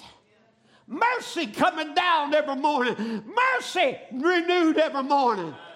Every day of your life, mercy coming down, glory coming down, heaven coming down. Heaven's not just here, but heaven coming down, extended into your life. John 14, 26, for the Comforter, which is the Holy Ghost, word, same word, advocate, which is the Holy Ghost, whom the Father will send in my name. He shall teach you all things and bring all things to your remembrance, whatsoever I said unto you. This is the evidence of the indwelling Spirit. He will be the inside teacher, He'll be the guide. Amen. What is it? In verse 26 of chapter 15, it says, But when the Comforter is come, who I will send unto you from the Father, even the Spirit of truth which proceedeth forth from the Father, he will testify of me. So proceeding forth from the throne is the Spirit of Jesus, the Holy Ghost, right down to every individual to be your helper. Amen. To be your comforter, to intercede on your behalf. Isn't that beautiful? Amen. Listen, Brother Branham, he cares, you cares. This is after the seals are preached, and, and he, he says, when, when he was here on earth, as I say, he cared for the people so much, he healed their sick. Oh, he cares. He comforted their heart. He told them about a place he would go and receive the, and pre- go and prepare for them, and he would come again, receive them unto himself. He cared for them. And notice, he cared so much until when he knew he must leave in order to bring this great thing to us. He said, I will not leave you comfortless, but I'll send the Holy Spirit, and he will continue my care for you until he returns. And there's no one cares like Jesus. If I can get anything into your heart this morning, there is no one cares for you like Jesus. Oh, you'll spend, you'll spend, uh, you know, your dollars until your pockets are empty, you know, to go and listen to some idol sing and, and parade in front of you and everything else and some music or some actor or some of this or that. But they don't care about you. Amen. All your teenage idols, they don't care about you. All your rap stars, they don't care about you. Amen. All of the country western stars, they don't care about you. But there is somebody that cares about you. Amen. And there's no one that cares like Jesus cares. Knowing that his body as high priest and a mediatorial work that he's doing now, that body must be in the presence of God at all times for intercession that God cannot see the sinner sin. He sees only the blood of his own son, knowing that he sent back the Holy Spirit to continue to comfort his people. Does he care? Certainly he cares. He continues to care for his people all here on the earth in the same manner he cared for them then when he was here. Because he said in John 15, 26, those scriptures I just read, he, he, said he was going to send the Holy Ghost. And when this Holy Spirit has come, whom the Father would send in his name, he would testify. In other words, he would do the same things he did. The Holy Spirit working through a tabernacle that he had sanctified. Men and women that he had cleansed by his blood would do the same thing that he did. Now, what that ought to do to us then we know that right among us today we have the same comforting Lord Jesus in the form of the Holy Ghost, another office that God Himself is working in. Hallelujah. Who was it? Who was it that healed Sister Lana the other day? Amen. It was the Holy Ghost. It was that same Jesus bringing comfort to us being an adversary to our adversary. Hallelujah, who did not forget his promise, but was kinsman avenger and said, Take your hands off of God's property. Amen. Who was it that restored Mariah's glory the other day? It was that God who cares cares for a little 11, 12, 13 year old girl, cares so much, he'd come right down to her and heal her body. Who was it that cared for you the other day when you were lost and undone? Hallelujah. Who was it, Denise, that came down there in Germany and told me you're about to cross the line? Amen. And I saw the line in the, in the, in the very ceiling itself. And God came down and visited you and filled you with the Holy Ghost. Who was it? It was Jesus who cares. Amen. Who was it that heard a little prayer of a little girl and called her brother out of the bed down to the altar to repent of his sins? It's a God who cares. Who was it that called you and you and you and you and you and you? It was a God who cares. This is his present office. And his present office Amen. Brother Branham would say in the church age book the present office, the lamb, the high priest holding his blood as an atonement on the mercy seat for our sins. For our sins is the Lord God Almighty, not a third person or second person, the Lord God Almighty. Amen. He's holding his blood, the lamb. That's what he's doing now, pleading right now, now pleading his blood for our sins. One day that lamb will become the lion of the tribe of Judah. Don't get in a hurry. He's not lion yet. Potentially he is, because he's Melchizedek, priest and king. But he's not lion yet. He's not king yet. He's still the priest. He will come forth one day in power and glory and take his authority to reign as king. He's coming, the king of this earth. Of course, that does not say he is not a king now, for he's our king. How many agrees with that? He's my king. He's my Lord. Amen. What a mighty God we serve. What a loving Lord who won't forget his people. And he will not leave that seat of mercy until he steps forth from the heavens to meet us in the air.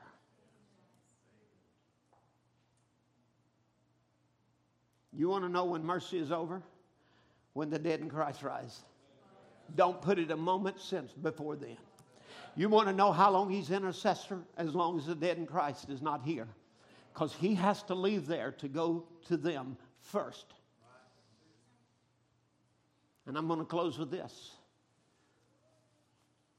Brother Branham would see one of the most wonderful, incredible experiences would be to go beyond the curtain of time. And there he would go into heaven, into the realms of the blessed, to the souls under the altar. He said, This is my group.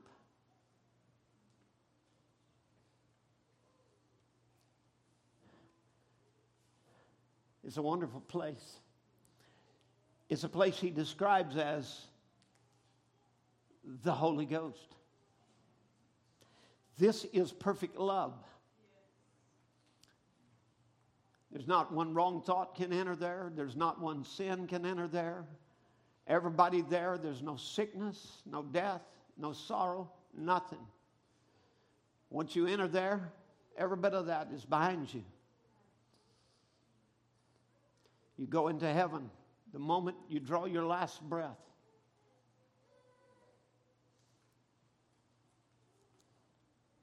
It's the realm of the Holy Ghost. But when he was there, you know, he cried out, and after seeing everybody, and, he said, The longer I stayed there, the more I was recognizing them because they were young. Some of them he didn't recognize and had to be told. Well, that was a woman you prayed for who was past 90 when she gave her heart to Christ in your meeting and you led her to the Lord. He didn't know who she was. He didn't recognize her in that form. He couldn't remember like that. But the longer, don't you know where it's going to be? Don't you know how it's going to be? There's going to be a gathering. The dead in Christ is going to rise. Maybe take me a moment to recognize you. Some of you I don't remember like that. 18, 19, 20 year old. Some of you are like that now, but you'll even be better than what you are now. There won't be a blemish.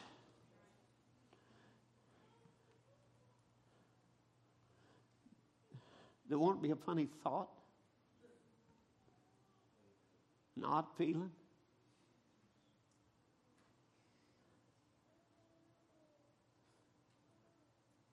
about one another, you look and you'll see the loved ones that's went on. And they'll appear to you.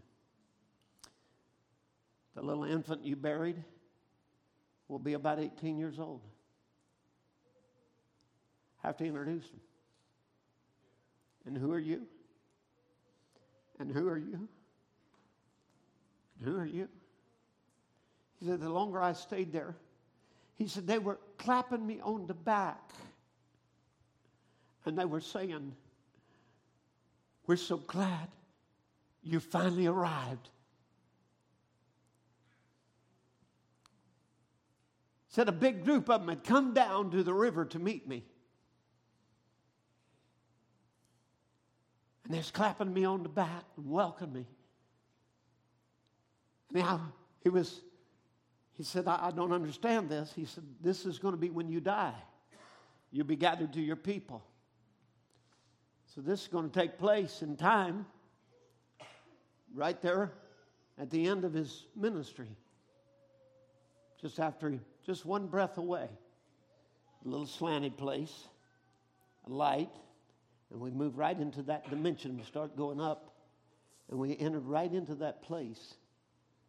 And then when we do, it just becomes brighter and brighter. We step out onto, look like a big panoramic, big open area, look like bluegrass field, beautiful mountains and scenes and things. As we step out there, you see others begin to come greet us, come down. And after he'd been there for just a little while, I don't know how long, he says, But I want to see Jesus. And they said, You can't see him now. He's a little higher. Now, this goes to show you yes, we know the Lamb, you know, has taken the book and revealed things by revelation, but not in reality.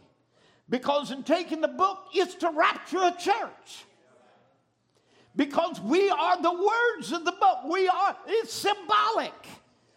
Remember, Revelation is a book of symbols, and the book represents the redeemed. And so when he literally takes the book, he raptures his people. So even though by revelation we can see things, because the seals have been taken off the book and revealed the mysteries, doesn't mean he's taken the book in the literal form because that's the rapture. Now, watch this. So, after now, nearly three years after the seals is open and the mystery's been given, he enters in beyond the curtain of time, and there in that place, they're telling him Jesus is still higher. He's in the sanctuary. But he said, one day Jesus will come to you, and he'll come to us and we will be judged by what you preached. And together we'll go back to earth. Amen. And when we go back to earth, he said we'll take up bodies again and we'll eat and drink. Hallelujah. And he said, and of course, when he said Jesus will come to you first, you know that's the scripture. The Bible said that those that are dead in Christ will God bring with him. So, in order to bring him with him, he has to leave the sanctuary and get them from the, sixth dimension. Are you with me? Souls under the altar and bring them to the earth. And as he brings them to the earth, we meet together and then we are gathered together back with him to be with the Lord forever in the glorious rapture of the church.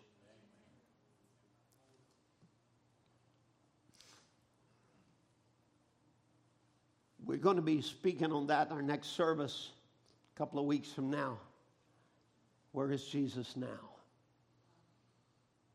We're just going to lay it out there to you so you can see plainly by the scriptures where we're at in this day. But let me give you a little hint. You remember in his first resurrection, back 2,000 years ago? You remember Brother Branham preaching a sermon called Entombment? What happened while he was in the grave? Because he was very much alive in the grave. The Bible said he preached to the spirits within in prison while he was in the grave. He was not something dead or some lifeless, some comatose. He was, see, he was very living, moving around, talking, preaching. Amen. And then, of course, you know, as, as it got illustrated there after, after going to the realm of the lost, he says, But I got to visit paradise because there's some people there that are held there until the Redeemer comes. And he goes up there, and you remember this, you remember it, you know, as he approaches that gate, here comes Abraham up, and he looks at it and he said, Oh, I see him coming. Well, that's, that's that one I saw underneath the big tree. Come here, Sarah, look at this one. Isn't that angel you, you fed that day under the tree? That's the Son of Man. We've been looking for you to come. Amen. And here comes Jacob running up and said, Yeah, that's the angel I wrestled with all night. And Daniel comes running to look, and he looks over their shoulder and said, Yeah, he's the one that was in the lion's den. And the Hebrew children said, Yeah, he's the one, the fourth man in the fiery furnace. Hallelujah. And he says, Children, I've come here, but not to stay. I've come here passing through paradise because I'm going to empty it today. And one day he's going to empty that paradise. Come on now, church. He's going to empty that paradise where the saints wait. And he's going to bring them to earth. And he says, I'm emptying paradise today. We're going back to earth. Hallelujah. And the Bible said they appeared to many. Somebody help me preach. Amen. Now listen, church, when he leaves the sanctuary, he is going to the realm of the saints first. And when he does, he is there going to come down with him and he'll raise up the dead of all the seven ages because they're going to come with him. These bones shall live again. We shall rise, hallelujah, we shall rise. And we shall all go to meet him. We shall all go to greet him for that great marriage supper of the Lamb. You don't want to miss it. You don't want to miss it. It's the night of the Exodus. And a prophet has come with a message of preparation. A token has been given to keep the death angel off. A lamb has been provided for the food needed for the journey. Unleavened bread has been given so we don't have sin in our worship. But we're about to hear the trumpet. There's going to be something that'll call us all out of our houses. One of these days, I'm going to leave this house. There's a trumpet calling me out of this house. And we've been in the voice part long enough. It's time now for us to move into the trumpet. We'll be changed in a moment, in a twinkling of an eye, and forever. Can you say it forever? forever? Be with the Lord. Let's stand together.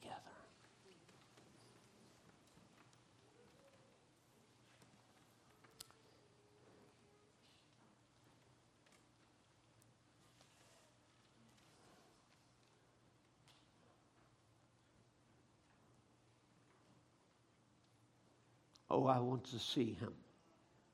Look upon his face. Play it real softly and sweetly right now. If you're not prepared to meet him, right now is your hour of preparation. Today is your day of visitation.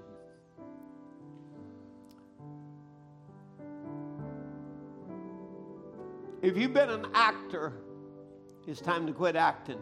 It's time to be real. If you've never given your heart to the Lord, it's time right now to give it to Him. He's an advocate, He's a God full of mercy. I'll be glad to pray with you. I'll be glad for you to step right out of your seat down to this altar and we'll just talk it over with Him. I believe there's a throne of grace right here that extends to that throne of grace in heaven where you can find help in your time of need. The invitation is there. If you got some kind of besetting sin in your life and things that so easily beset you, why don't you bring that under the blood right now?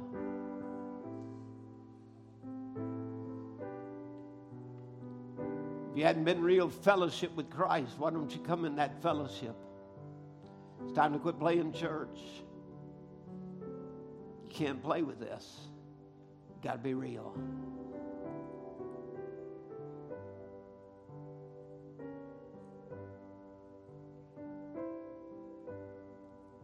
How many wants to be among that number? When the dead in Christ rise and the saints meet them, we're there in that great reunion. Lord, let the spirit that is there in that sixth dimension be the same spirit that I'm in right now, that I'm in the spirit of heaven that extends from the throne of grace. The same way that they were then, we got to be here, filled with the Holy Spirit. Why don't you just lay aside every weight and every sin? Those things that's been dragging you down and way you hadn't been Christ like. Maybe some unforgiven spirit, a holding a grudge or something. It's time for you to let it go. Get in love with Jesus. Ask Him to be the Lord of your life. Maybe there's been areas of your life you hadn't surrendered to God. Right now's the time to surrender. The more you surrender, the more He'll take control. Maybe there's something else you've, you've held back. It's just real time. Maybe, maybe the end time trap has allured you and baited you with the cares of this world and with, and your treasures are here and not in heaven. Isn't it time? Isn't it time to get your priorities right? Get where you need to be with God? Won't you ask Him, Lord, today, I want to see you. I want to see you in my life. I want you to appear to me. He'll appear to you. He'll appear to you in the baptism of the Holy Ghost. Fill you with the power of God unto salvation. Won't you invite Him to do it? Maybe you've been wanting a consecrated walk. Well, right now is the time to start. It starts with the first step. Make that step toward Him. He will abundantly pardon. He's a God full of mercy and grace. Right now, He's your attorney. Don't let Him be your judge. You don't ever want Him as your judge. You don't ever want to have to appear at the great white throne. Him your judge. You want your judgment now. Where you pass from death into life. Won't you invite him to do it? Oh, I want to see you. Look upon